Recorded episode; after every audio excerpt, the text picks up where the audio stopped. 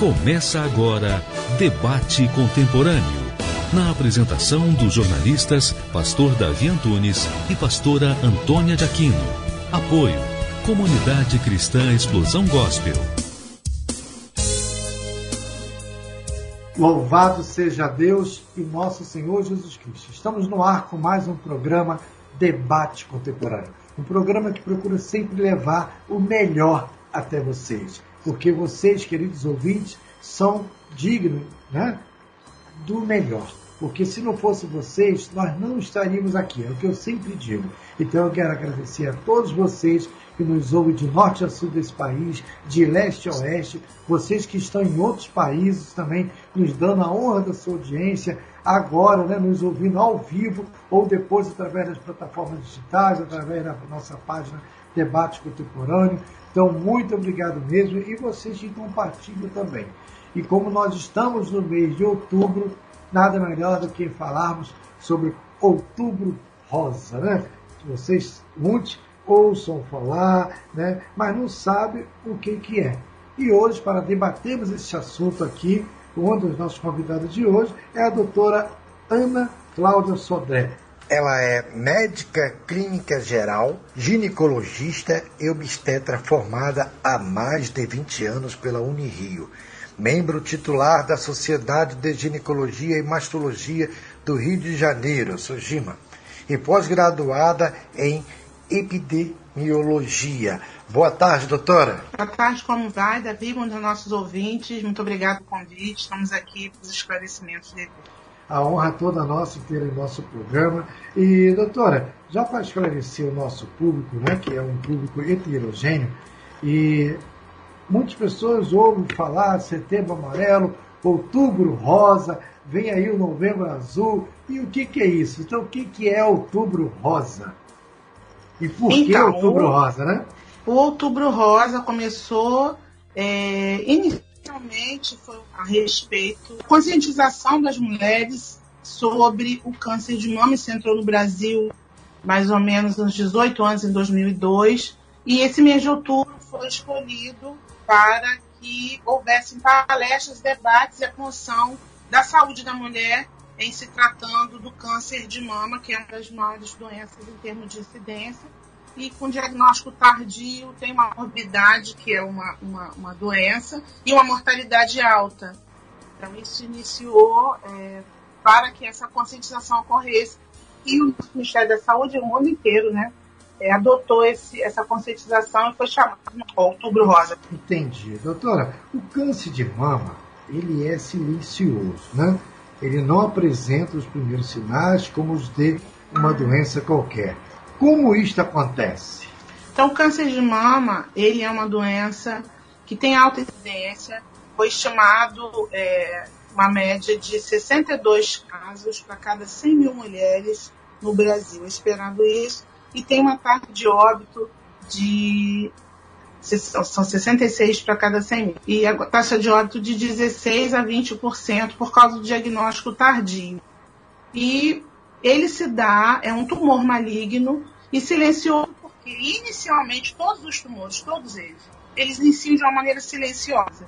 Então o diagnóstico precoce, ele aumenta da paciente quando ele é diagnosticado precocemente. Para isso, foi implementado é, o rastreio de mulheres assintomáticas, né? Nós vamos falar sobre isso e não esperar o sintoma para procurar o atendimento médico, que é isso que retarda o diagnóstico e causa é, aumento da mortalidade da morbidade das doenças.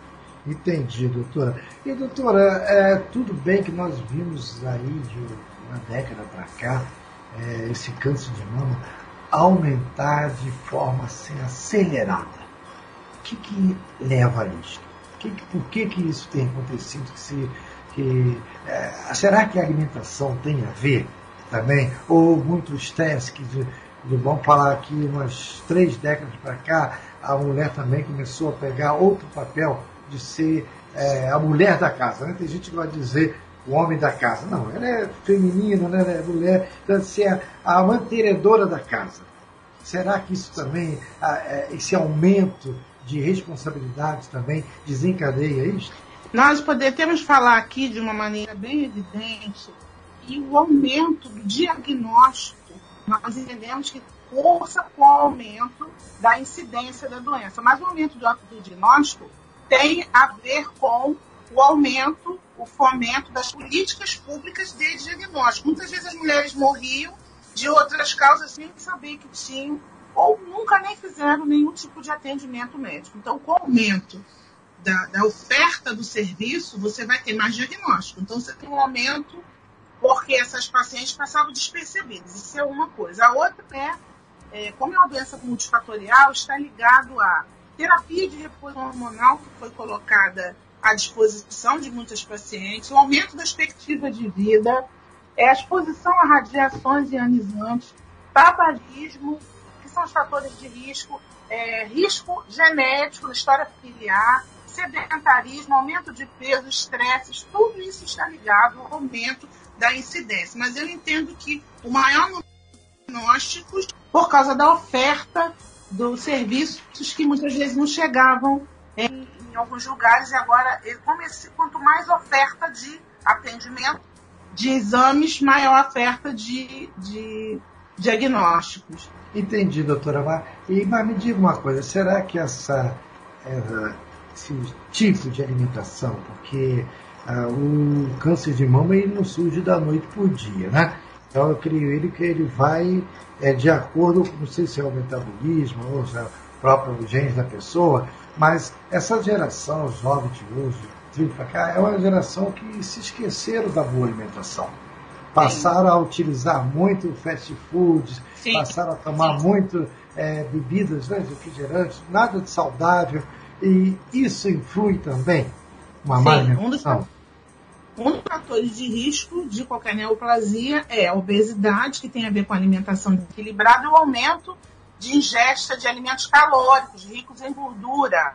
Nós sabemos que é, há tumores relativos ao aumento hormonal. O aumento hormonal, os hormônios femininos, os hormônios sexuais, eles são derivados do colesterol, que é um tipo de gordura.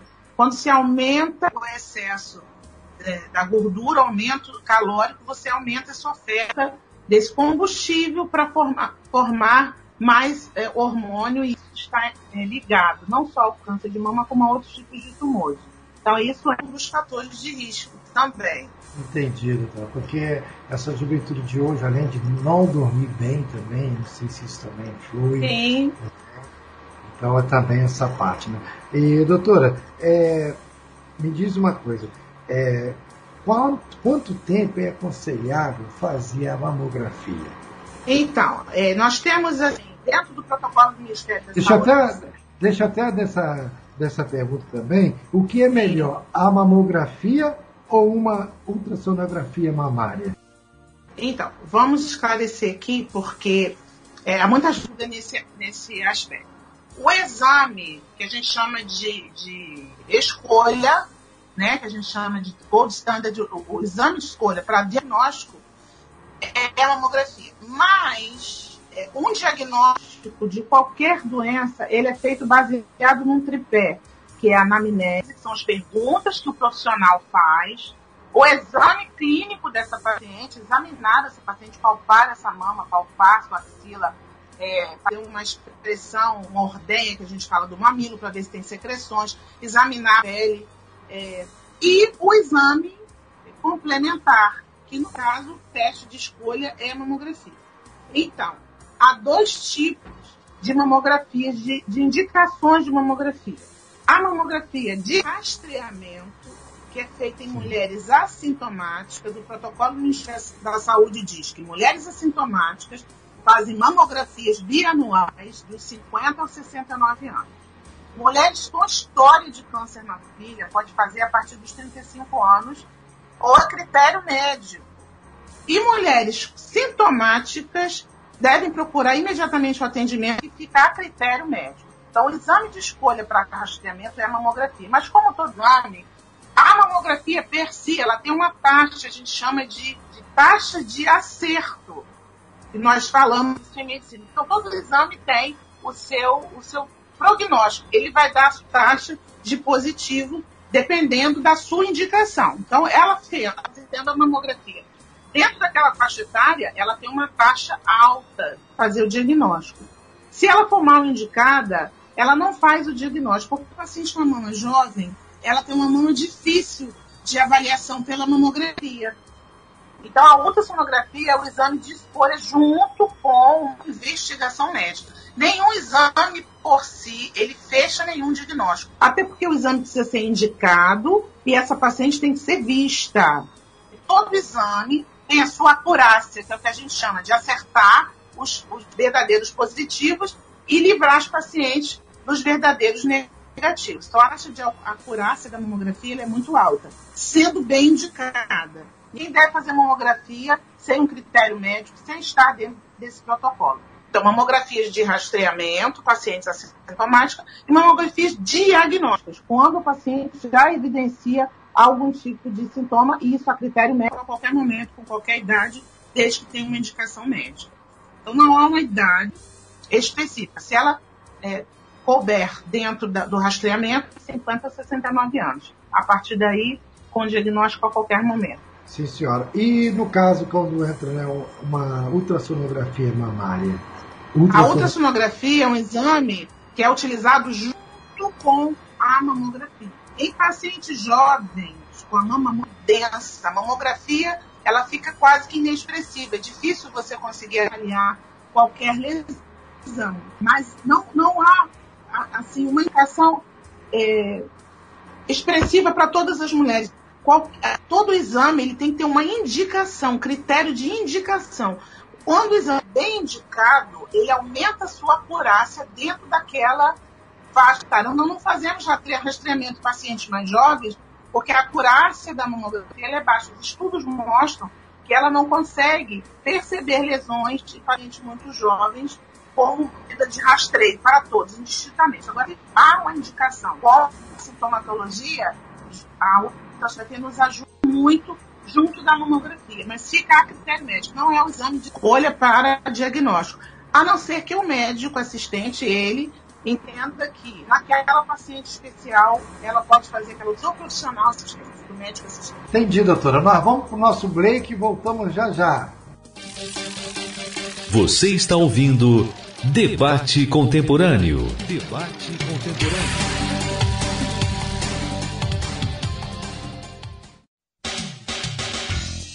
Podcast Debate Contemporâneo. Debate Contemporâneo. Apresentação: Pastor Davi Antunes. Davi Antunes.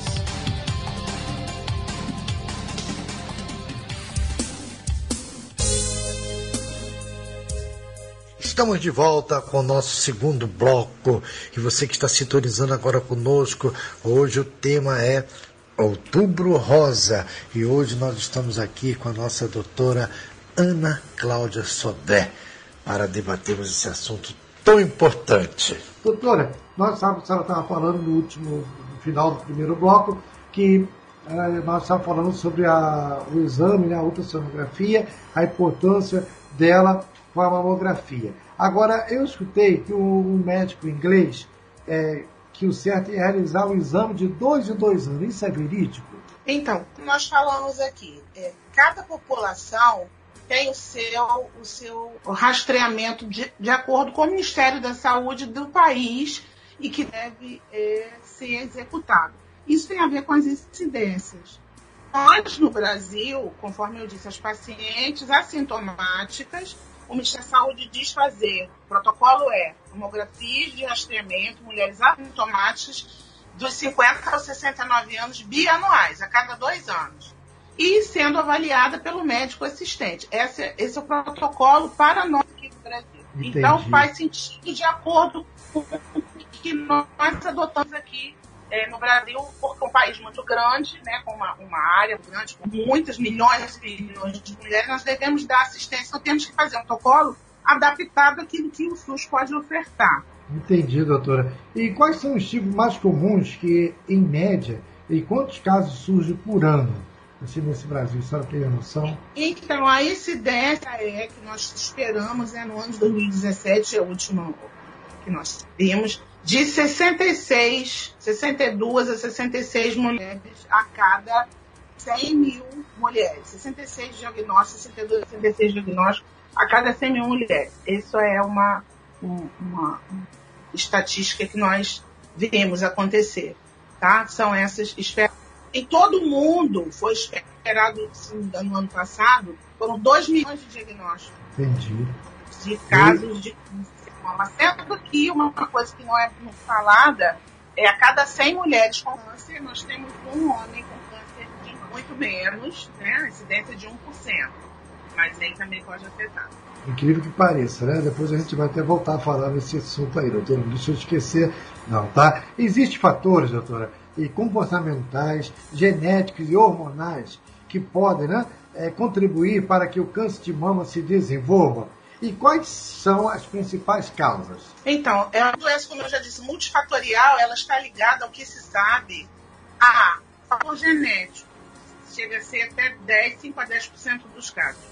E, mas há também os fatores, e com fator genético não tem como é, nós evitarmos. Sim, promovemos o, o, o, rastreamento mais cedo, com mais vigilância. É, terapia de reposição hormonal mal indicada ou indicada com muito tempo, sem supervisão, pode favorecer, bem indicada, supervisionada, isso não acontece, o risco é bem baixo. Alimentação desequilibrada, muita gordura, conforme nós já falamos, exposição a radiações ionizantes são radiografias feitas, por isso que a mamografia ela tem que ser, a sua indicação não deve ser feita é, em excesso, porque também é uma radiação ionizante. Tabagismo está bem ligado à doença câncer de mama e a outros tumores também. E conforme é, a gravidade, dependendo do caso, idade avançada, né, na quarta, quinta década de vida, é que são feitos os mais maiores diagnósticos, mas podemos, já, já tive pacientes de menos de 30 anos com câncer e pacientes com 80, 90 anos que desenvolveram a lesão. São esses os, os fatores de risco mais. Sedentarismo, né, estresse também aumenta a, a, o risco. Né? São todos esses fatores ligados. É uma doença multifatorial, não apenas um único fator. Entendi. Você está dizendo aquelas pessoas que têm um pavio curto, né? É, porque o estresse, o que, que acontece? Já foi estudado isso. O estresse, ele ativa um hormônio chamado cortisol. E o cortisol, ele é um potente anti-inflamatório. E o cortisol em excesso, por causa do estresse, ele baixa a imunidade. Nós sabemos que as células, é, todo o seu, nosso organismo, quando ele se reproduz, as células se reproduzem, nós temos um controle celular das células anômalas. E todos nós produzimos células malignas em algum momento podemos produzir. Mas o nosso DNA há um controle celular e essas células costumam ser eliminadas pelo sistema imune. Quando esse rastreio, essa pessoa tem saúde. Quando é, essa, esse rastreio da própria célula, do próprio organismo, falha, uma célula anômala escapa da vigilância e juntando com todos os fatores de risco, ela acaba é, crescendo e promovendo é, esse tumor. Né? Isso normalmente a, a fisiopatologia do câncer é dessa maneira. Entendi, doutora. E é mais comum em que, em que idade, doutora? Então, quinta década nós pegamos, são os maiores números em termos de estatística. São os pacientes que costumam desenvolver, se nós formos estudar, são quarta e quinta década. Sendo que, como, como eu já disse, já, já tive pacientes com menos de 30 anos, é muito invasivo e agressivo na, em pacientes muito jovens. E nas pacientes mais idosas, né, 80, 90 anos, um tumor que leva tanto tempo para desenvolver, já não tem a mesma é, malignidade, mas também tem a sua, a sua morbidade, né, de causar lesões. Mas os maiores incidências são nessa quarta década. Tá, e doutora, então a gente fala sobre isso, são por quantos anos a mulher tem que começar a, a realizar esses exames, então? que eu costumo falar sempre? É, nós devemos promover saúde. E saúde implica em alimentar-se bem, cuidar da atividade física, controlar o estresse e fazer consultas de rotina. Toda mulher deve fazer consultas de rotina, mas normalmente a mamografia é indicada pela Sociedade de Mastologia Brasileira a partir dos 40 anos pelo Ministério da Saúde, mamografias de rotina são feitas a partir dos 50 a 69 anos. Então, a mulher deve não esperar sintomatologia para fazer seu exame de rotina. Muitas vezes nós atendemos mulheres que têm 50 e 60 anos, nunca fizeram uma mamografia, ou seja, nunca fizeram uma consulta de rotina. Ela só procura o serviço médico com sintomas. Isso reduz muito o diagnóstico precoce, porque a ideia da, da, do rastreamento é exatamente em mulheres assintomáticas. Então, Entendi. essa mulher de 50 e 69 anos, se ela nunca fez uma mamografia, aproveita o outubro rosa, está muito mais fácil para que você seja examinada e tenha mais facilidade de fazer esse exame. As mulheres sintomáticas, como eu disse, a qualquer momento devem procurar o atendimento, porque nesses casos nós temos que agir rápido. Não podemos Entendi. esperar o rastreio. Pacientes assintomáticas, rastreio. Pacientes sintomáticas, diagnóstico. Então, doutora, para esclarecer o nosso público, tem muitas pessoas nos ouvindo, que às vezes ficam em dúvida, o que, que é um paciente assintomático e um paciente sintomático. Esclarece então, o paciente nosso... assintomático é o que não tem sintoma, a mulher que não tem nada. Aí eu vou ao médico, para nada, estou sentindo nada, mas eu vou fazer o exame de rotina. É como você levar, o costume comparar, você leva o seu carro para suas revisões. Você não precisa esperar o carro quebrar para fazer as revisões. Ele tem as revisões, né? E costumo comparar com isso. O paciente vai fazer sua revisão, seu check-up, como a gente leva o automóvel. Agora, se o carro dá algum problema, você vai para consertar, para resolver aquele problema que o carro deu. É a mesma coisa do nosso organismo. Se você não tem sintoma nenhum, não sente nada, você vai fazer um exame de rastreio, que é um exame de rotina, cai naquele quadro dos 50 a 69 anos. A paciente que tem um nódulo, então esses são os sintomas. Que sintomas o câncer costuma dar? Então, o sintomático é aquele que tem um sintoma. E que sintomas são esses? O mais comum seria um nódulo, um caroço que a mulher palpa na sua mama. Né? O mamilo é retraído, o mamilo ele, ele entra para dentro da mama. Isso é retração mamular. Um sangramento pelo mamilo, a gente chama de descarga papilar sanguinolenta. Uma mama em aspecto de casca de laranja, uma simetria muito importante na mama. A mama sempre, a mulher que examina, que olha a sua mama, ela tem simetria. De repente a mama está virada, a mama perdeu, tem uma caída. Então esses são um dos sintomas que a mulher pode perceber na axila, quando ela se lava, perceber algum nódulo caroço na axila. Só que, volto a dizer, não espere o sintoma para fazer uma consulta médica. O sintoma é uma evidência de uma doença que já está avançando. Por isso, nós não devemos aguardar os sintomas para buscar o atendimento. Porque uma mamografia diagnóstica tem que ser feita mais rápido, porque o paciente está em suspeita. Então, precisa correr contra o tempo. Uma mamografia de rastreamento, ele pode aguardar o tempo para ser feito o exame. É, o paciente não deve aguardar o sintoma para procurar um atendimento médico na cabeça muitas vezes do paciente, se eu não sinto nada, por que, que eu vou ao médico? Por que, que eu vou é, buscar? Então, o sintoma é um sinal de uma doença que avançou. O mamilo retraído, é, sangramento pelo mamilo, mama com aspecto de casca de laranja, é, uma assimetria mamária, um nódulo na axila, mas esses sintomas sozinhos não configuram necessariamente câncer. O profissional deve avaliar esse paciente. Ele que está habilitado médico a fazer o diagnóstico. Que maravilha, doutor. Né? Nosso papo aqui está muito bom. E, doutor, ainda falando sobre idade, uma mulher de 25 anos, sem histórico familiar de câncer, é aconselhável realizar o exame ou um autoexame é suficiente? Vamos esclarecer uma coisa aqui. Essa, essa, essa história sobre o autoexame foi muito utilizado no Ministério da Saúde em campanhas antigas, mas hoje nós sabemos que o autoexame não garante a prevenção. Deixa eu esclarecer. É importante que a mulher se examine para conhecer a sua mama. Mas uma mulher que espera ter um nódulo ou alguma alteração da para procurar um atendimento médico, isso não é prevenção. Porque um sintoma que uma pessoa leiga consegue diagnosticar já não é mais prevenção, já é um sinal de doença avançada. Por isso que não deve se esperar é, a, o autoexame. Então, o autoexame é importante para a mulher conhecer o corpo, mas quem faz o diagnóstico deve rastrear essa mulher é o profissional médico assistente. Uma mulher de 25 anos sem história clínica deve fazer o seu exame ginecológico anual ou bianual e as suas mamas devem ser examinadas. E a critério médico, o médico vai exigir o exame de rotina. Eu normalmente faço rastreio em todas as pacientes nas minhas consultas, sintomáticas ou assintomáticas, tem o meu é, protocolo de rastreamento. Então, eu peço ultrassonografia de mama para todos os pacientes que eu examino que estão fora da faixa é, do rastreamento com a mamografia. Isso eu faço e eu acredito que todos os ginecologistas devem fazer isso. Então, não se confia no autoexame, porque o autoexame é deixar na mão da pessoa leiga a responsabilidade de fazer um diagnóstico de doença avançada. Isso não é prevenção.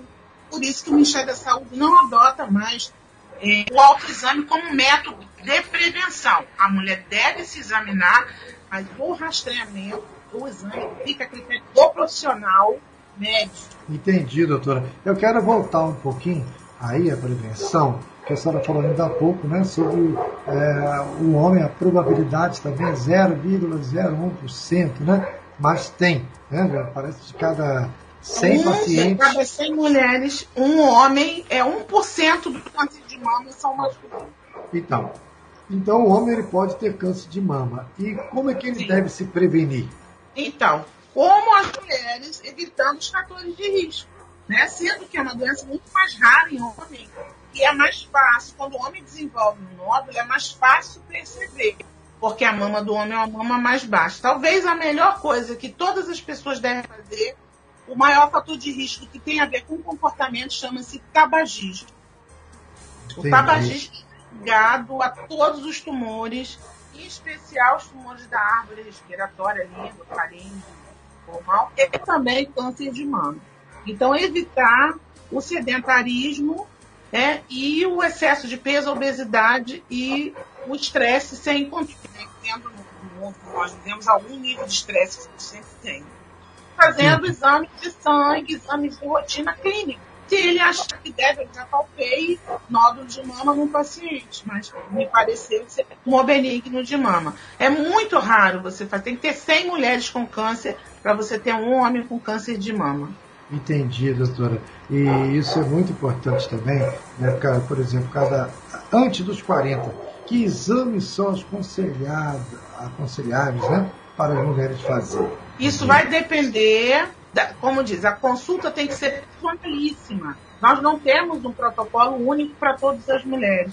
Na anamnese, o médico vai perguntar a história pessoal daquela mulher, vai perguntar a história familiar daquela mulher, quais são as doenças que tem na sua família, vai ver seu peso, sua, é, seu desenvolvimento corporal, teor de gordura corporal, quanto tempo aquela mulher não faz exame, e de acordo com a avaliação clínica, o profissional vai identificar que exames ela deve fazer. Fica muito genérico, olha, tais mulheres devem fazer isso, isso, isso. Eu tenho o protocolo que eu faço eu sigo para os pacientes que eu atendo. Então, cada uma mulher, em cada década, ela tem um nível de protocolo de exame e dependendo do que aquele profissional que conhece, por isso é importante a pessoa ter o seu médico, ter o seu médico que lhe conheça, porque fica muito mais fácil você fazer um treinamento e acompanhar aquela paciente e você faz exames comparativos. Você compara a paciente consigo mesma. Os diagnósticos precoces que eu fiz de câncer de mama foram em pacientes que eu acompanhava há alguns anos e tinham mamografias antigas. Então, nós conseguimos identificar uma mudança sutil de um ano para outro, de cada dois anos você tem. É o mesmo profissional e a mesma paciente. Então, você reduz os vieses, do falso diagnóstico, quando você acompanha o paciente para ele com ele mesmo. Então, tem vários exames que nós podemos fazer, isso vai ficar a critério do profissional médico, porque a relação médico-paciente precisa desse vínculo para que o profissional identifique naquela paciente, com aquela idade, com aquela história, aqueles fatores, qual é o melhor protocolo que ela deve fazer, que tipos de exame ela deve fazer, de sangue, exames de urina, sonografia, mamografias, e dentro dos exames de sangue há vários então é importante uma boa consulta médica, um bom profissional interessado, e esse profissional vai fazer, perfilar esse paciente, vai decidir que protocolos que ele vai usar com aquela mulher. Que maravilha. E como prevenir né? e como diminuir o risco de incidência? Em relação ao câncer, os fatores evitáveis, conforme nós falamos, o tabagismo, alimentação descontrolada, o excesso de gordura, é, monitorizar o estresse, procurar equilibrar a sua, o seu pequeno. Nós sabemos que tem muitas doenças que se desenvolvem com as doenças né, psicossomáticas, quem tem. Normalmente quem passa por um trauma, um estresse, tem maior chance de desenvolver vários tipos de doenças. Se, se a pessoa tem um risco de desenvolver uma neoplasia, todos esses fatores em conjuntos podem se somar e aumentar o risco dessa mulher é, desenvolver o tumor. Mas é controlar o peso, manter uma vida saudável, se alimentar bem e fazer exames médicos de rotina. Porque isso minimiza bastante o diagnóstico, é um diagnóstico feito precocemente. Isso aumenta é, a vida, sobrevida, a taxa dessas mulheres. Entendi, doutora. E a senhora, tá, a senhora falou isso aí, que é muito importante, né? Os exames de rotina. Nós já até falamos aqui um pouquinho sobre o autoexame. Mas eu gostaria de ouvir, senhora, as suas considerações sobre o autoexame, né? Como nós dizemos aqui, é importante a mulher conhecer o seu corpo. Mas nós entendemos, o Ministério da Saúde também já vem há alguns anos, entendendo que examinar a sua mama não dá você autoridade para fazer diagnóstico. Então, isso foi uma coisa utilizada há muito tempo atrás, mais de 20 anos atrás, e hoje, infelizmente, ainda é muito propalado. Ah, você deve se examinar, você deve procurar sua mama, você deve examinar pálpebra. É importante você conhecer a sua mama. Mas não confie no seu autoexame para fazer o diagnóstico. Muitas pacientes ficam assim, ah, eu me palpei, me examinei, não vi nada, então por que, que eu vou ao médico? Muitas vezes nós, profissionais médicos, não detectamos lesões e vamos fazer uma mamografia e a lesão está lá, de uma maneira assintomática. Porque o rastreio é em doenças, em pacientes assintomáticos. Então é importante a mulher se conhecer, mas não confie que você, mulher, examinando você, você sozinha vai conseguir fazer a prevenção. Voltando, uma mulher que identifica algum sintoma, isso não é prevenção. Ela está descobrindo uma doença que já avançou. Entendi. Sintomas é, é, é, doença. Sintomas indicam, uma, somente em relação ao câncer de mama um nódulo, uma mama retraída, ligada a outros exames, pode indicar uma doença que avançou. Então, isso já não é mais prevenção. Entendi, doutor. Então, eu, por que o diagnóstico precoce é importante, então, né? E quantos por cento de chance é, de curar em cada estágio? Isso vai depender muito, porque isso é muito pessoal e, e isso vai depender do estadiamento. Estadiamento tem a ver também com aquela paciente inicial, nós podemos dizer que no início, no, no, nos primeiros estágios, dependendo do tipo de tumor, do tamanho, ele tem grande, grande porcentagem de cura, entre 80% e 90% ou, ou mais, dependendo do grau de estadiamento. Vai depender muito, porque os cânceres, os cânceres de mama, eles se dividem assim, de uma maneira genérica. E o carcinoma in situ, que é aquele que você diagnostica e não, não invadiu, e o carcinoma invasor. O carcinoma invasor, ele tem uma taxa de sobrevida mais baixa, dependendo do tipo histológico da idade da paciente, do perfil hormonal, com vários fatores que se é, podem é, se levar em conta. Mas o carcinoma in situ, quando a gente quer fazer diagnóstico, a gente quer pegar o carcinoma in situ, tem tumor que está localizado, que a paciente tem pouco sintoma, nenhum sintoma, um, um nódulo pequeno, quando ele existe, ou quando você faz uma mamografia de rastreio e dá uma lesão suspeita.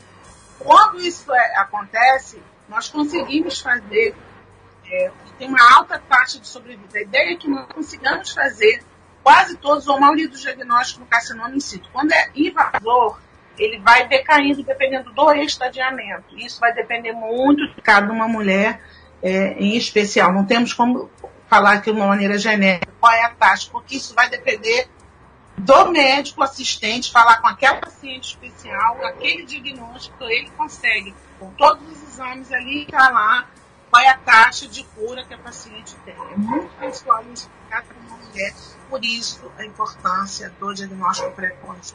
Então, doutora, em poucas palavras, para a gente terminar esse bloco, porque a senhora já falou sobre o que eu vou perguntar agora, mas baseado no que a senhora acabou de responder, de quanto Sim. quanto tempo deve-se procurar o um médico para realizar os exames de mamografia e depende de idade ou de algum precedente? Então, é, segundo o Ministério da Saúde, acho que eu já falei bastante, mas é importante ficar bem claro. Protocolo de Isso, rastreamento sintomáticas, né? Dos 50 a 69 anos, bianuais. Se há história na família, pode fazer a partir dos 35. Ou a critério médico. Então, se a mulher não faz exames há pelo menos dois anos, ela está nessa faixa assintomática, deve procurar uma consulta imediatamente, aproveitar que nós estamos num mês que está muito mais fácil fazer.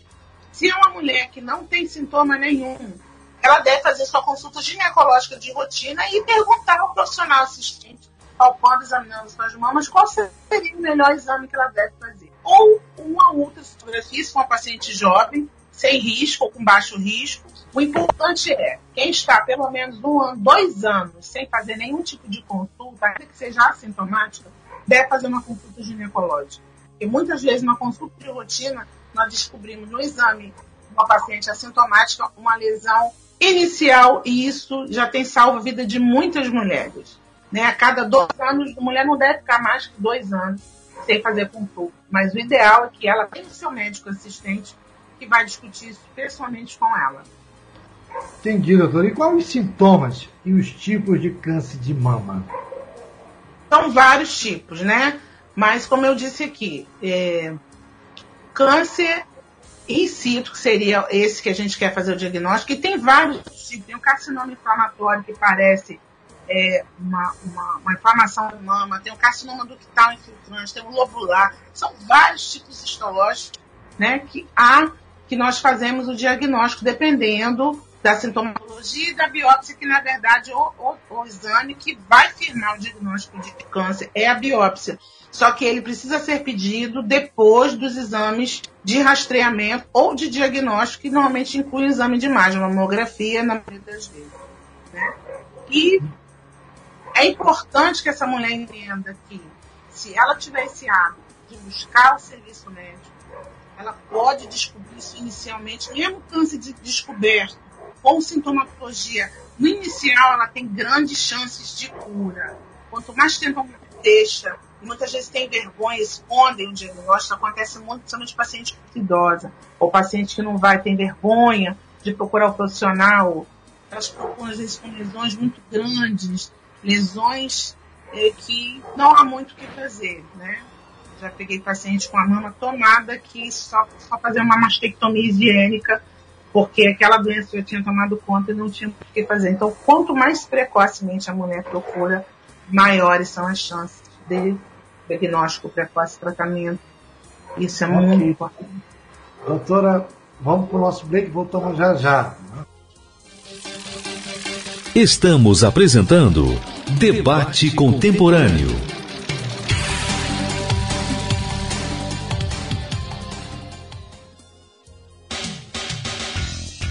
Podcast Debate Contemporâneo. Debate Contemporâneo. Apresentação: Pastor Davi Antunes. Davi Antunes.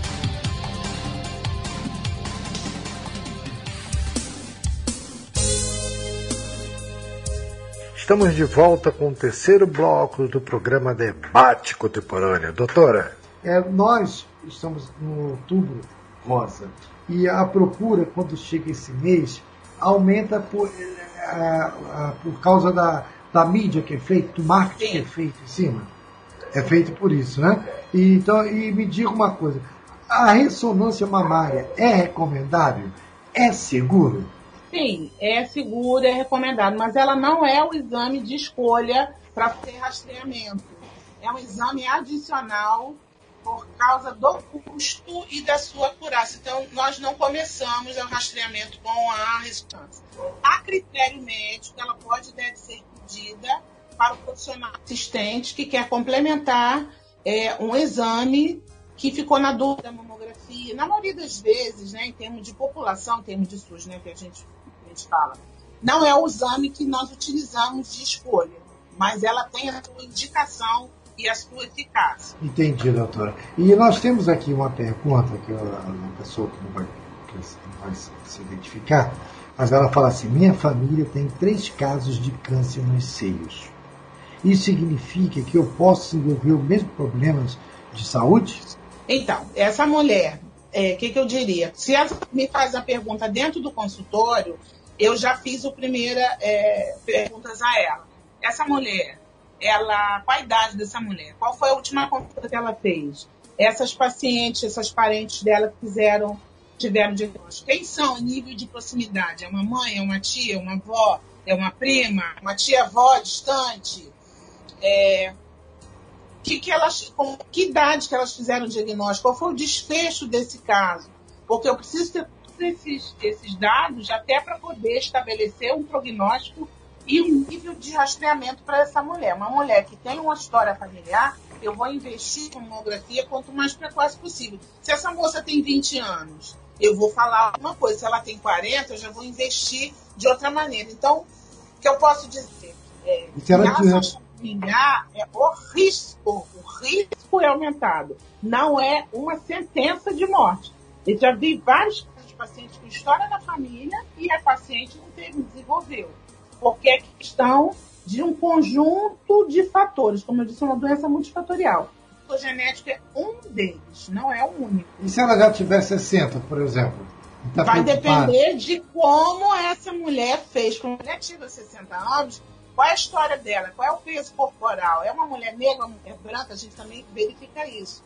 É, quando é que ela fez exame a última vez? Depois de examinar essa mama, eu vou pôr todos esses dados num screening, né, numa avaliação de risco e normalmente uma paciente, como eu disse, a maior risco da incidência da doença, ela é maior na quarta e quinta década de vida, vai decaindo. É, normalmente, uma paciente que vai desenvolver câncer, que tem um alto risco genético, ela desenvolve o câncer muito mais cedo. Entendi, então, doutora. Paciente... Aí, uma, às vezes, a senhora respondendo uma pergunta gera outra, né? A senhora falou algo aí que me chamou a atenção.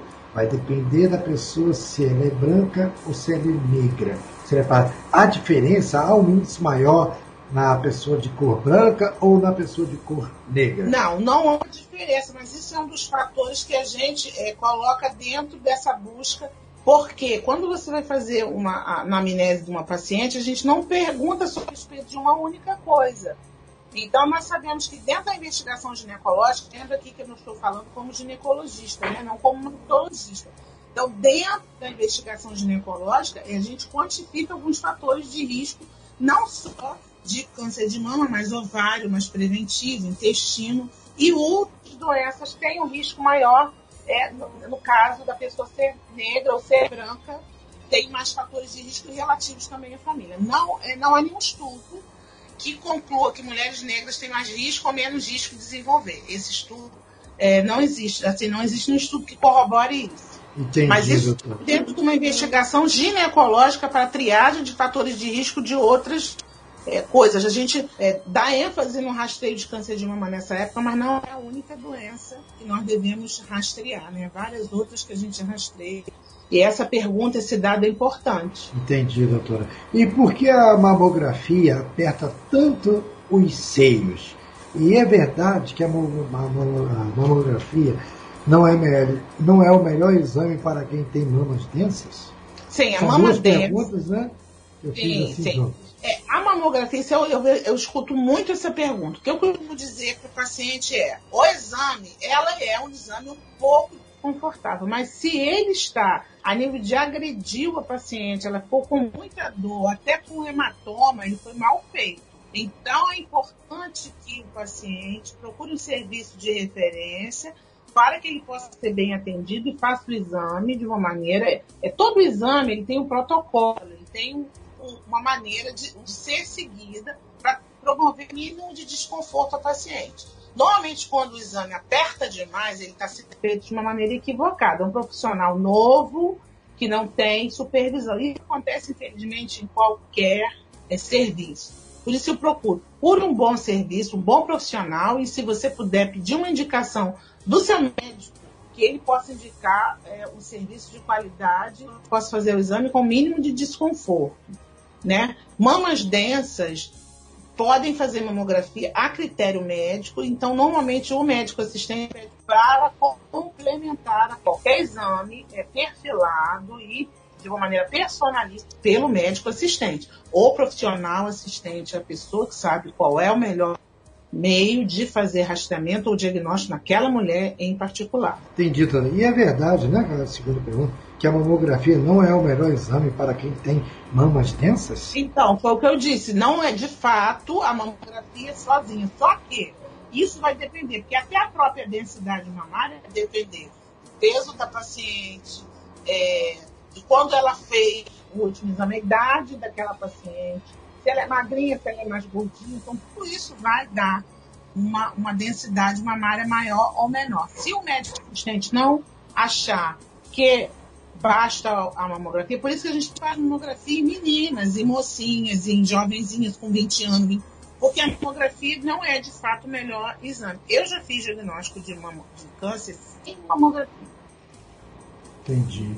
Porque no lugar onde eu trabalhava, naquele momento, a paciente não tinha, é, é, ia levar muito tempo, eu no módulo com todas as características clínicas e físicas, endurecido de rápido crescimento.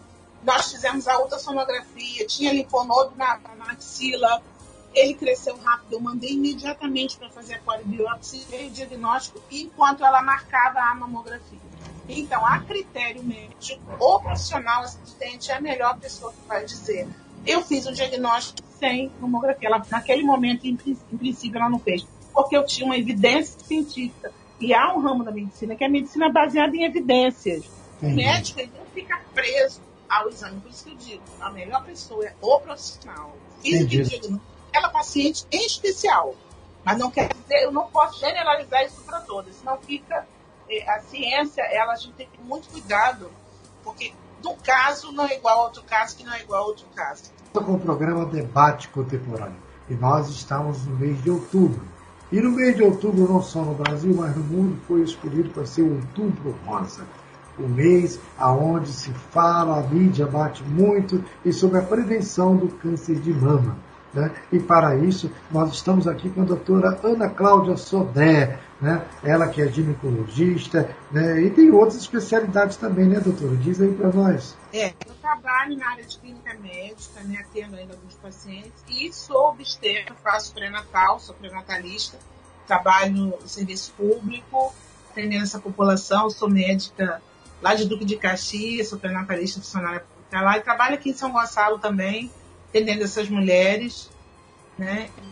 São essas as, as, minhas especialidades. Que maravilha, viu? A gente fica muito honrado né, de ver uma mulher batalhadora e nova, já com tantos objetivos assim. Né? Doutora, aqui, e quem tem prótese de silicone? Como é que é feita essa parte aí né, para prevenção do câncer de mama? Ou será que quem tem prótese tem?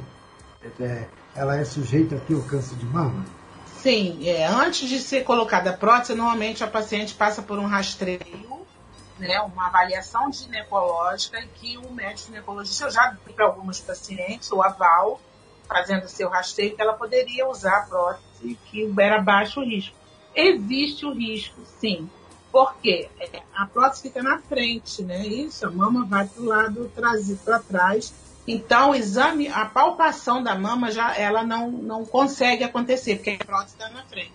Nesse caso, para esses casos, né, dependendo do grau da prótese, a idade do paciente, o que ela colocou, a ressonância ajuda para avaliação de determinadas pacientes com prótese. Mas isso vai depender de cada caso, né? A gente não parte para a ressonância de per si. Então, os outros exames também podem e devem ser utilizados e fica a critério médico. E eu tenho uma, uma pergunta também a fazer, né, que a pessoa está querendo saber o seguinte. Ela já tem 55 anos.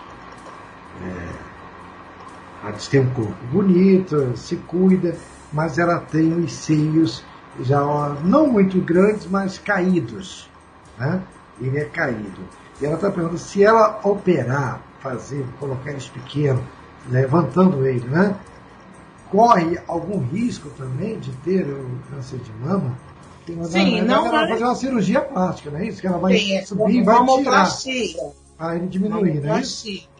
Sim, mas a mamoplastia, eu tendo várias pacientes que fizeram mamoplastia e o risco não aumenta nem diminui necessariamente por causa da cirurgia. E há técnicas para se fazer os exames de rastreio em pacientes operados também. Creio que, do ponto de vista estético, do ponto de vista de, de autoestima, é importante se a mulher puder e quiser fazer a mamoplastia, mas antes ela precisa fazer um bom rastreio para que não se deixe passar nada, porque muitas vezes, assim como eu já disse, a mamografia ela não é o único é, exame diagnóstico que a gente pode utilizar numa investigação médica. Então é importante que essa mulher, antes de fazer uma cirurgia, ela seja bem avaliada, sendo vista e com aval e liberação por escrito do seu médico assistente que ela está apta a fazer a cirurgia plástica. Entendi. E se essa pessoa é, for uma pessoa que fuma muito ou bebe muito, é aconselhável ela fazer a mamoplastia? Isso vai depender da avaliação do médico assistente, porque antes de fazer uma cirurgia, qualquer uma, o paciente passa por uma coisa chamada risco cirúrgico. O médico assistente vai fazer os seus exames de rotina e o, o cardiologista, normalmente, o clínico, vai dar o risco cirúrgico dessa mulher mas é importante, como nós já falamos aqui, o tabagismo é um dos fatores de risco que mais aumenta a incidência, ajuda paciente que tem história ou pode desenvolver fatalmente se ela é um tabagista feroz, como muito a gente vê. É, e vamos pensar aqui, né, uma pessoa que fuma tem hábito de fumar, ela é alguém que está preocupada em fazer uma cirurgia plástica, está preocupada mais com a estética do que com a saúde. Né? Nós orientamos a paciente as pessoas são livres, mas nós, como médicos, temos que orientar os bons hábitos e aumenta o risco de máxima cicatrização também no paciente tabagista. Dia, doutora. E vem cá, doutora, tem um dia certo no mês para se fazer o autoexame? Então, normalmente, quando é indicado para a pessoa conhecer a sua mama, não para fazer diagnóstico né, precoce, nós falamos aqui, seria depois da menstruação, quando a mama já não está é, é, com dor, né, nem com edema por causa dos hormônios da menstruação. Seria o melhor a mulher, e tem várias é, maneiras de ser feito isso, se a pessoa encontra com facilidade, o que mais tem são cartazes se investigar. Eu não propalo muito, conforme eu disse, né, Davi, para você.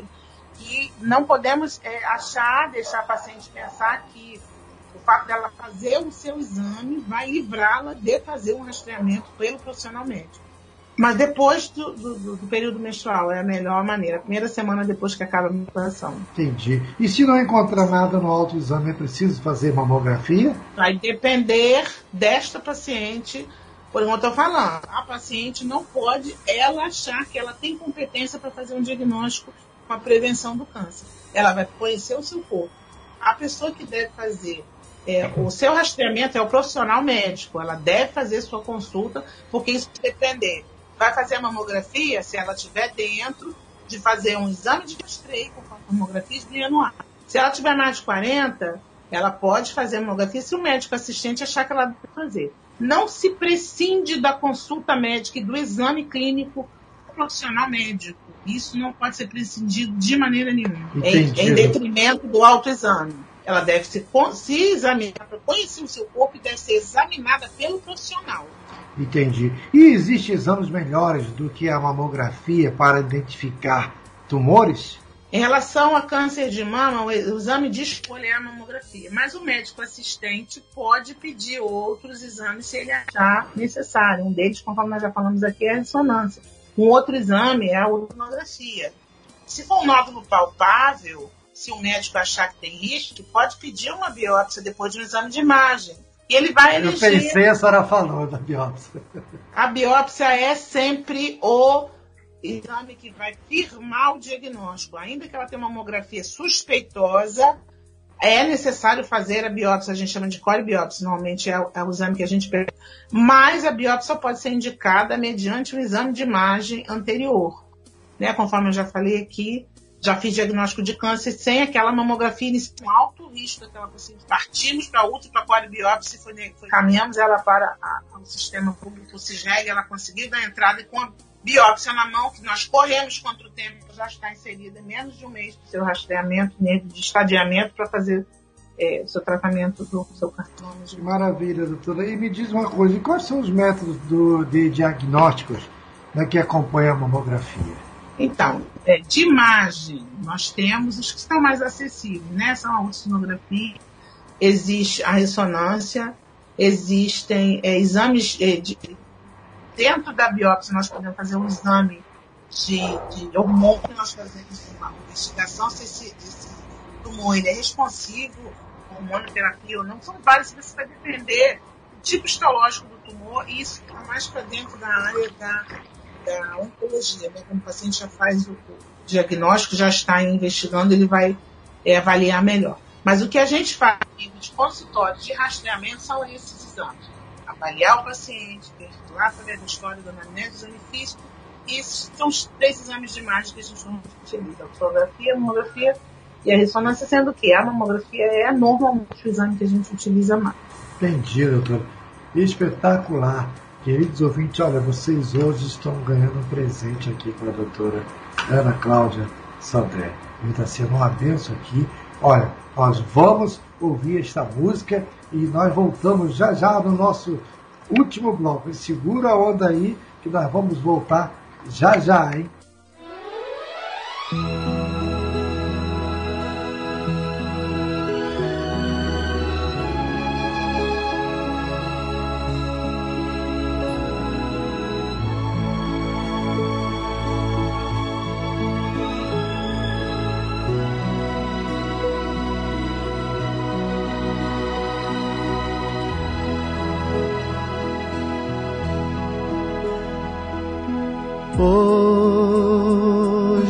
Estou tão em paz comigo. Parece até que não faz sentido o que eu tenho chorado, o que eu tenho sofrido. Hoje eu olhei o céu da minha janela vi no meu coração a presença tão bela de Jesus sorrindo e dizendo para mim: Vem, deposita em minhas mãos todos os seus problemas. Levante esse olhar, não chore, não tema não perca essa fé que você tem em mim. Quem vem a mim se alimenta do pão da vida. Quem segue os meus passos não sente as feridas. Tem a paz que eu dou, é feliz enfim. Senhor, perdoai meus pecados, me aceita a seu lado, me deixa tocar o seu manto sagrado e a graça que eu peço terei na sua luz. Senhor, quem sou eu para que entreis em minha morada mais um fio de sua luz numa telha quebrada ilumina uma vida para sempre, Jesus. Jesus Salvador, Jesus Salvador. Jesus Salvador, Jesus Salvador. Senhor, consolai os que choram, curai os que sofrem nas ruas, nos guetos, nos becos escuros, na chuva, no frio, sem teto e sem pão piedade daqueles que pensam que a felicidade é a riqueza, o poder. Ser feliz na verdade é quem tem Jesus dentro do coração. Jesus Salvador, Jesus Salvador. Jesus Salvador, Jesus Salvador. Senhor, perdoai meus pecados, me aceita a seu lado, me deixa tocar o seu manto sagrado e a graça que eu peço terei na sua luz. Senhor, quem sou eu para que entreis em minha morada? Mais um fio de sua luz numa telha quebrada ilumina uma vida para sempre, Jesus.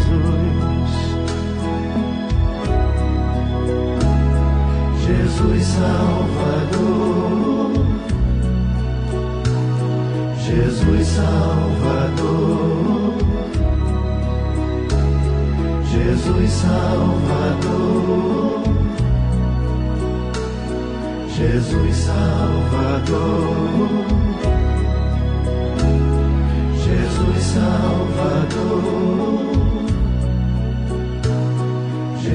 Salvador, Jesus Salvador.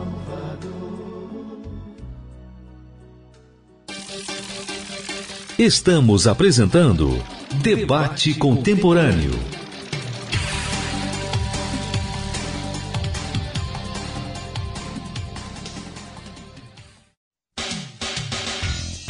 Podcast Debate Contemporâneo. Voltamos a apresentar Debate Contemporâneo.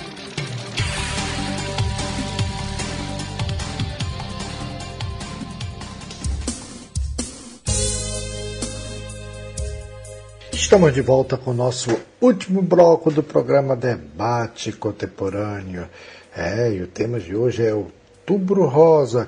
E para esclarecer este assunto maravilhoso, nós estamos aqui com a doutora Ana Cláudia Sodré. Doutora, e agora, quais são os cuidados que as mulheres devem ter? Nós já vimos aqui vários tipos de exame, como ela deve se cuidar, quem ela deve procurar, mas é bom essa pessoa praticar exercício, é bom ela procurar ter uma boa alimentação. E se é bom, o que ela deve comer tem a ver com a idade, tem a ver com a, aquele período dela, se ela já está na menopausa ou não, que é outra pergunta que eu quero fazer sobre isso. Pastor Davi, o que, que nós entendemos, já sabemos que um dos fatores de risco para o câncer de mama é a questão alimentar em relação a qualquer tipo de tumoração. Nós sabemos que a alimentação saudável ela higieniza as nossas células, ela fornece bons nutrientes para que as nossas células possam se desenvolver sem sofrer alterações né, celulares. E a exposição ao sol, evitando é, a radiação mais é, desnecessária, né? A radiação que causa é, mutações também em algumas células. A alimentação que ela deve ser feita de uma maneira saudável, com boa é, tomar água de boa qualidade e manter-se de uma maneira higienizada e equilibrada. Peraí, doutora, a senhora falou algo aí muito importante. Tomar água de boa qualidade. Boa qualidade. Exemplifique assim para nós. Porque nós somos 70% de água, né? De uma maneira geral. Os bebês, principalmente recém-nascidos, chegam até 90%. Então, o nosso corpo é constituído basicamente, a maior parte da, da nossa constituinte é água. A água de boa qualidade mantém as trocas celulares e que elas funcionam de uma maneira geral. Os fluidos celulares e os fluidos extracelulares, sangue, o líquido cefalorraquidiano e as substâncias que preenchem as nossas células são constituídas de água. Então, é como um automóvel. Se você puser é, gasolina de má qualidade, o que, que acontece? Ele pode ser um carro espetacular, mas isso vai comprometer a sua estrutura, não é isso? E no nosso organismo, aquilo que a gente ingere, a gente é muito aquilo que a gente come. Sim. Nossas células, nossos substratos são feitos daquilo que a gente come. Se a gente dá, é, por exemplo, a gente dá ração de boa qualidade para o cachorro, mas muitas vezes a gente vive comendo comida industrializada. Então a gente meio contrassenso, né? A saúde, de uma maneira geral, ela se promove com os hábitos, os hábitos saudáveis, quando se higieniza o corpo, não apenas com, com lavar, lavar-se, né? mas quando a água de boa qualidade está sendo oferecido ao alimento, a gente dá um substrato nutritivo para o nosso corpo funcionar. E nós já sabemos que, em relação aos corpos, a alimentação industrializada processada é uma alimentação artificial. E muitas vezes o nosso corpo não reconhece algumas químicas que nós ingerimos. E isso, quando as células vão se desenvolvendo, elas vão sofrendo alterações, e isso vai causando problemas no nosso organismo. Então, a atividade física, conforme você falou, é um dos fatores, um dos benefícios que nós temos em relação à saúde do nosso corpo.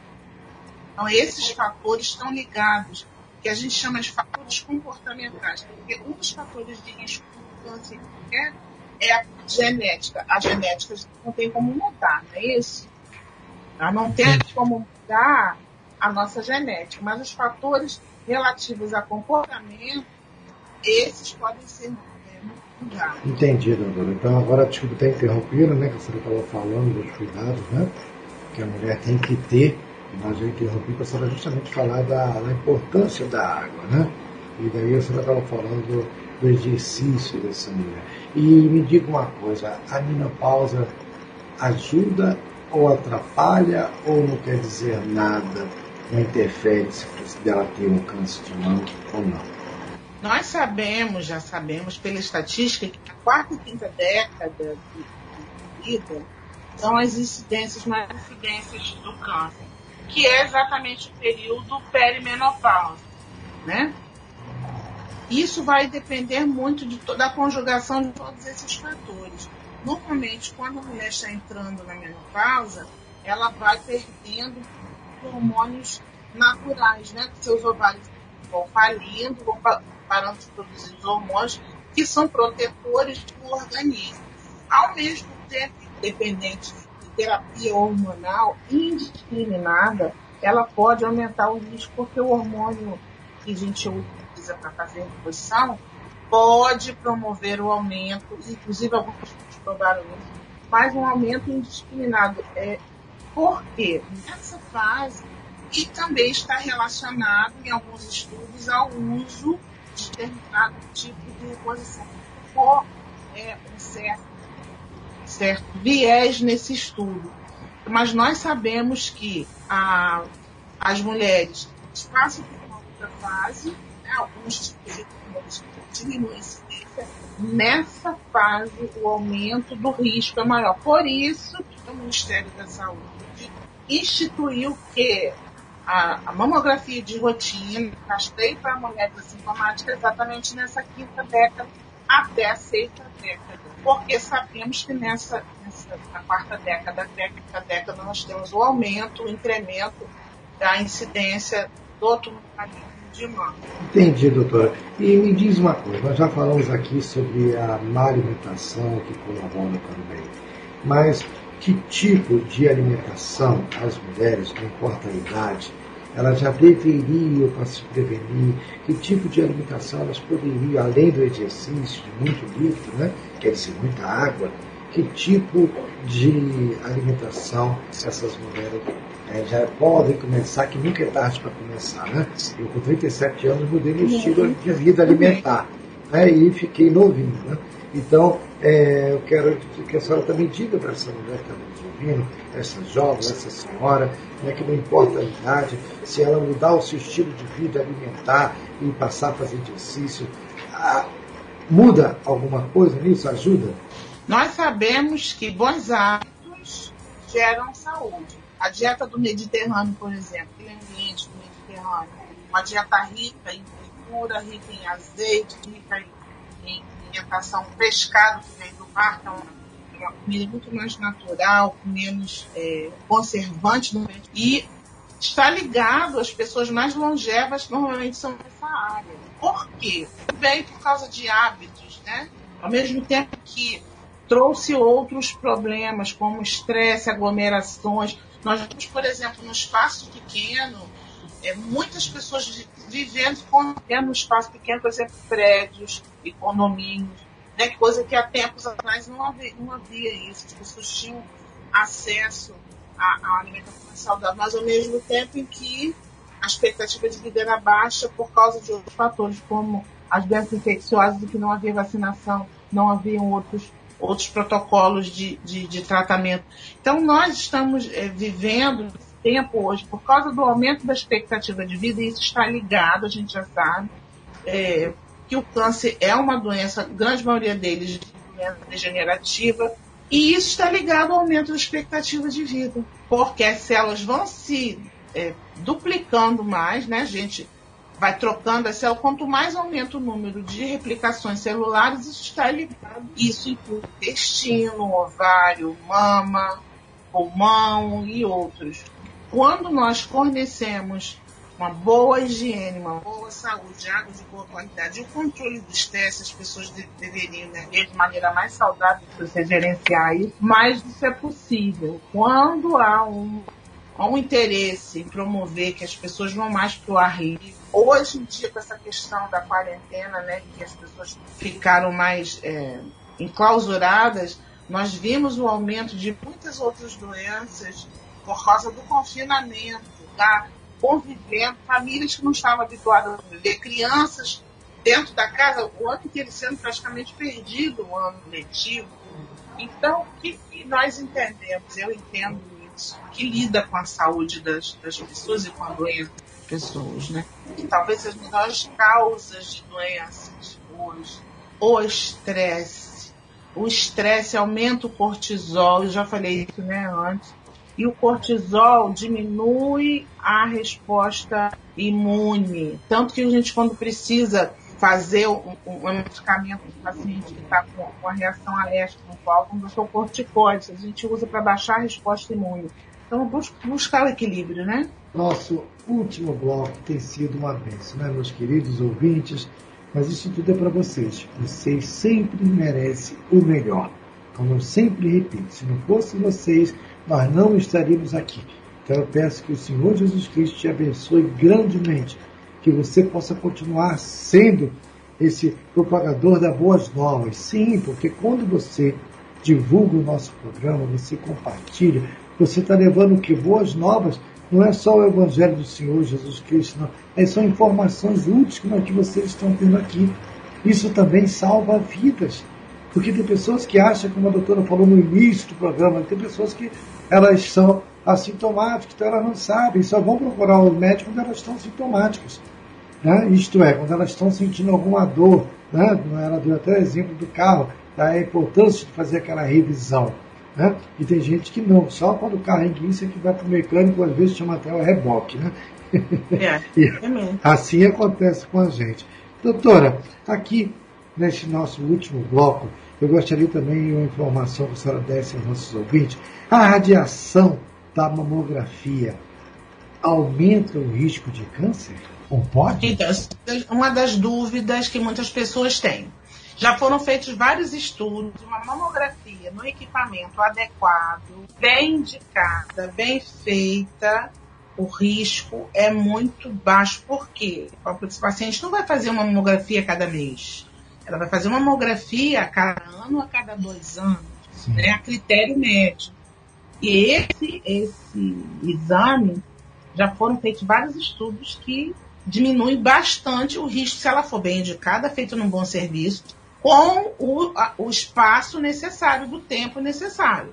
Então, tudo que é demais, né? A radiação da mamografia, a gente sabe que é uma radiação ionizante, que é um dos fatores de risco, mas entre o risco e benefício, fazer a mamografia e não fazer, muitas vezes o risco é maior, né? De não fazer o exame. Então, é, as pessoas que trabalham na área de radiação, você imagina as pessoas que trabalham fazendo mamografias, fazendo raio-x, eles têm o tempo, eles usam inclusive alguns sensores para ver qual é o nível de radiação que eles estão enfrentando, exatamente para prevenir, para evitar que aconteça isso. Um exame bem indicado, bem feito, tempo adequado, não causa, não aumenta o risco de câncer de mama. Senão, né, o Ministério da Saúde não indicaria, não indicaríamos mamografia como meio de rastreio se uma mamografia causa câncer. Seria um, uma paradoxo, né? Seria um contrassenso. Entendi, doutor. E quais são os casos em que é necessário fazer uma mastectomia? Isso vai depender da avaliação do oncologista. Isso é muito pessoal de cada paciente. Na maioria das vezes, dependendo do estadiamento, do tamanho do tumor e do estadiamento, o médico vai optar por retirar a mama. É, na maioria das vezes, o carcinoma, que está no sulcante, que é um tipo né, bem comum, ele exige que você tire uma área grande, se não toda a mama, para preservar a saúde dessa mulher. Então, o médico assistente que fez o diagnóstico junto com o oncologista vai definir qual é o protocolo de tratamento. Ela já sai do diagnóstico para o tratamento. Vai orientar o que, que ela deve fazer e por quê. E ela deve ter toda assistência em relação a isso para que ela entenda que aquele exame está salvando, aquele tratamento está salvando a sua vida, aumentando o risco de que ela viva. Eu tenho pacientes, como eu já disse, que fiz protocolo, fiz diagnóstico precoce, ela não tinha nenhuma lesão, inclusive nem linfonodo, ela não tinha. Essa paciente fez a mastectomia, ela fez a reconstrução mamária, já está de alta do já tem mais de 10 anos que ela está de alta e está bem, Então, o exame é bem feito precocemente proporciona isso. A doutora, me tira, a senhora falou agora aí sobre a mastectomia e me diz uma coisa, a senhora falou de tirar o seio. Quando a pessoa vai fazer bariátrica, ela tem um preparo, tem, tem um preparo com dois anos de antecedência, né? Que tem psicólogo, tem tudo ali para acompanhar. Né? No caso da mulher, de repente ela vai fazer um exame, do nada está um tumor lá enorme, não se tem tempo para se faz, preparar psicologicamente para ficar sem os.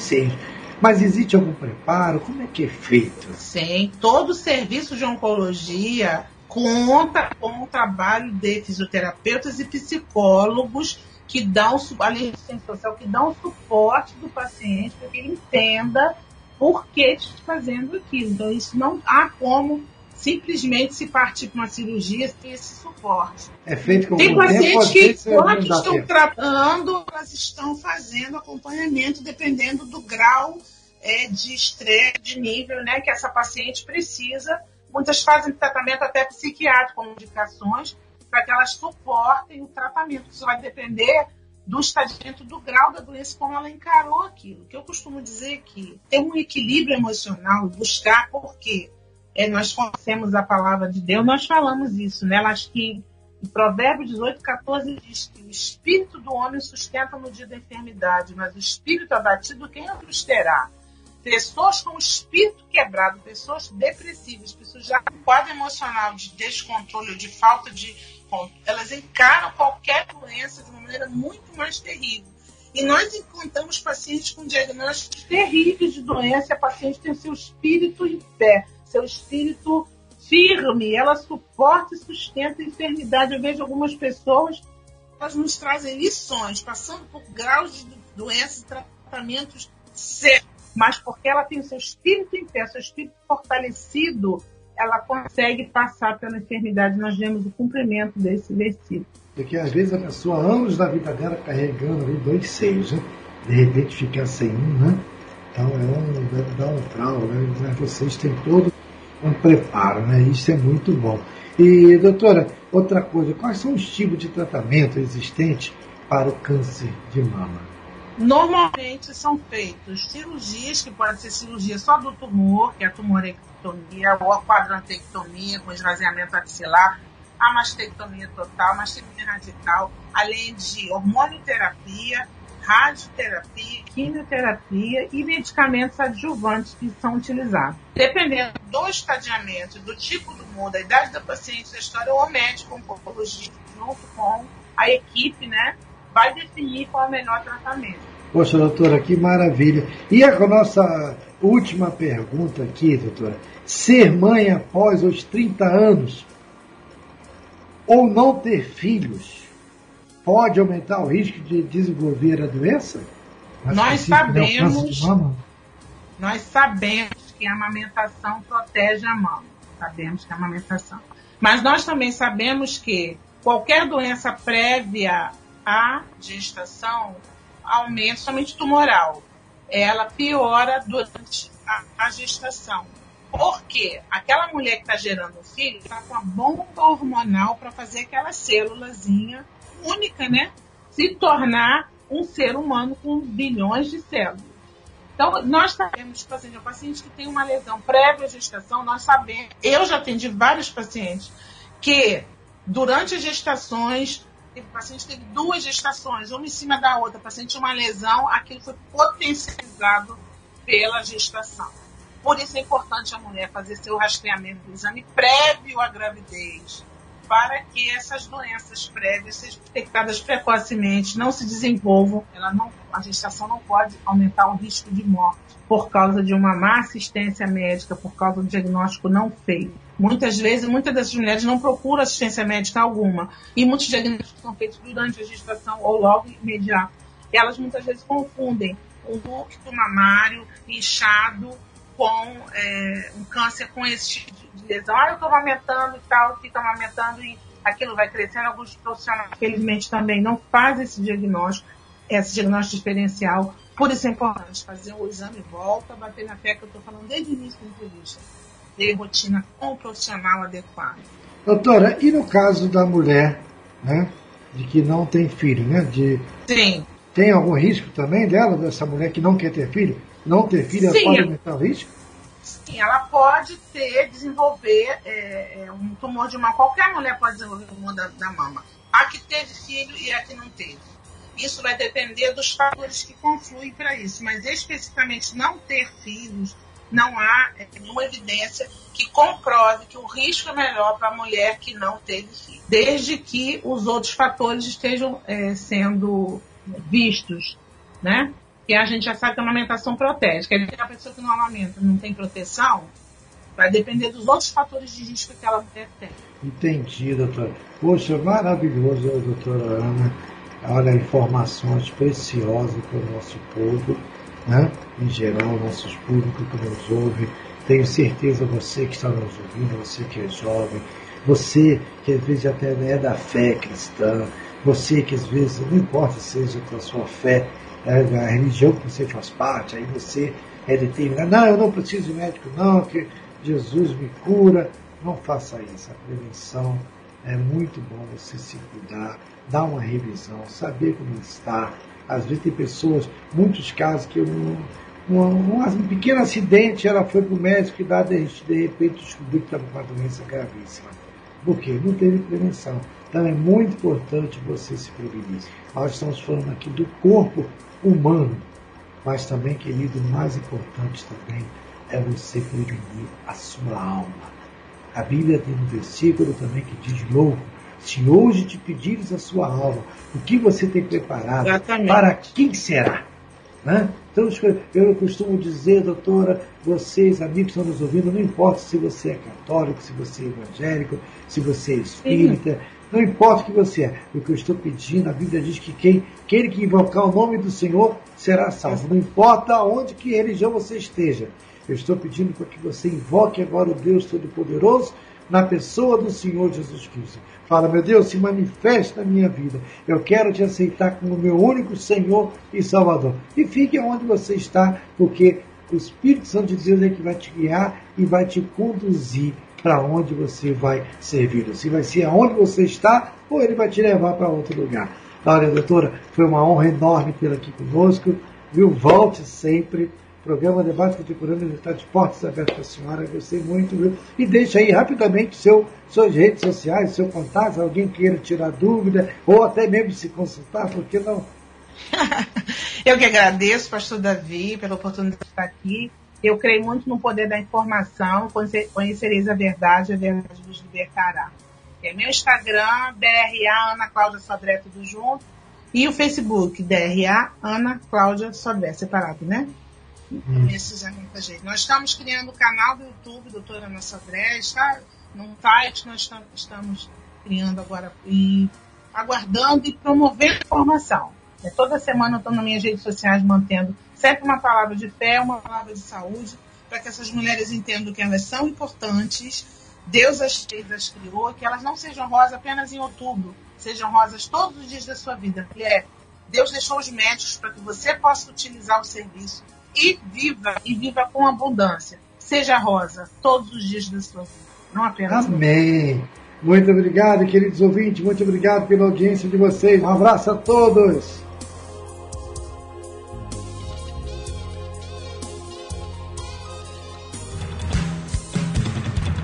Você acabou de ouvir Debate Contemporâneo, na apresentação dos jornalistas, Pastor David Antunes e Pastora Antônia de Aquino.